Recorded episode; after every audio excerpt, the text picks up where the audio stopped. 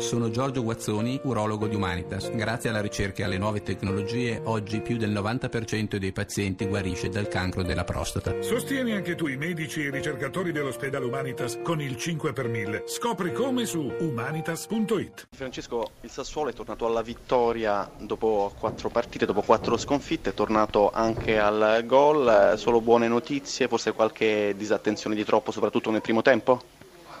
Ma abbiamo preso un tiro, un tiro in porta, nel primo tempo abbiamo preso gol anche su deviazione, per quello magari potevamo essere un pochino più cinici in determinate occasioni, però non sono partite mai facili assolutamente, anche perché il Parma ha dimostrato nelle ultime gare di, essere, di, di dare filo da torcere a tutti, abbiamo affrontato la, la, la partita con, con, il piglio giusto e alla fine abbiamo avuto un risultato positivo. Una segnalazione speciale, beh, questa volta va tutta a Sansone, due gol, è entrato anche nelle altre azioni degli altri due gol. Beh, lo aspettavo da tempo perché Nicola era un periodo un po' così un po' buio per lui, nel senso che non aveva rifatto le prestazioni che eravamo, abituati a vedere, è tornato quel giocatore che io conoscevo. Cominciamo parlando della partita, poi tutto il resto dopo, perché il Parma nel primo tempo ha giocato bene, ha messo in difficoltà il Sassuolo, forse è mancato un pizzico di eh, convinzione in più e poi dobbiamo dire che oggi tutti gli episodi controversi dal punto di vista dell'arbitraggio sono girati contro, a partire anche da, forse c'era anche un rigore per una spinta di Gazzola su un Nocerino nel primo tempo? Beh, sembra dire, quasi mm, un assurdo parlare di queste cose, però oltretutto quello che ci sta passando sopra anche in questi episodi veramente sembra che ci sia la sorte che non, che non penda dalla nostra parte, ma al di là della sorte anche forse la scelta a volte che non è mm, perché il primo gol mi dicono che forse era in fuorigioco, il gol di coda annullato forse era buono, eh, quindi chiaro che questo incide, incide, indipendentemente da questo nel primo tempo era lecito osare anche un po' di più, o meglio crederci un po' di più, invece siamo stati un po' titubanti. E è chiaro che poi il 3-1 e con l'espulsione ha chiuso definitivamente i giochi.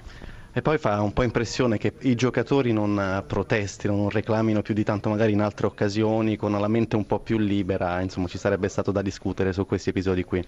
Beh, ma se discuti poi alla fine comunque il risultato non cambia, perché l'arbitro quando decide non è che se tu protesti più o meno cambia idea, quindi questo interessa fino a un certo punto, eh, però è chiaro che vedere i giocatori che si impegnano e ci mettono l'anima, ci provano e poi dopo viene anche penalizzato da queste scelte fa ancora più male e ti lascia come dire, con l'amaro in bocca, però dobbiamo guardare avanti.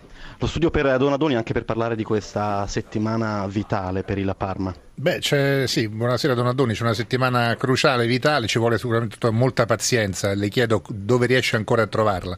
No, ma semplicemente smettendo di parlare di cose che non che non risolvono niente perché ci sono appunto dei tempi e questi ci diranno poi che cosa sarà possibile fare. Eh, tutto il contorno è solo una dispersione di energie ed in questo momento di energie ce n'è estremamente bisogno, soprattutto per noi, quindi cerco di tenerle finché riuscirò. Grazie. Ma io dico che il Parma è un esempio di, di professionalità perché sta giocandosi tutte le partite al meglio delle, delle, possibilità e di questo dovremmo ricordarci anche in seguito. Però mi pare, Donadoni, che per salvare il Parma ci voglia più di un miracolo, dico salvare la società. Eh.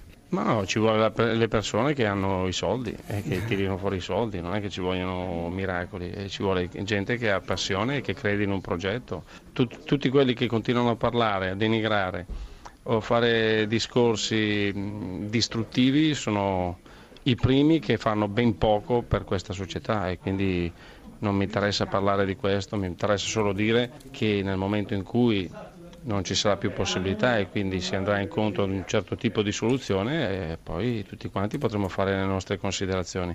Ma tutti coloro che lo fanno prima e continuano a, a rivoltare la, la, la, frittata senza poi concludere nulla, credo che serva solo a riempire dire, giornali oppure eh, servizi televisivi e non portano a nessun risultato. Sì, sì d'accordo mo... con lei, però Grazie. la verità è che all'orizzonte non Filippo. si profilano quelli che i soldi li possono mettere.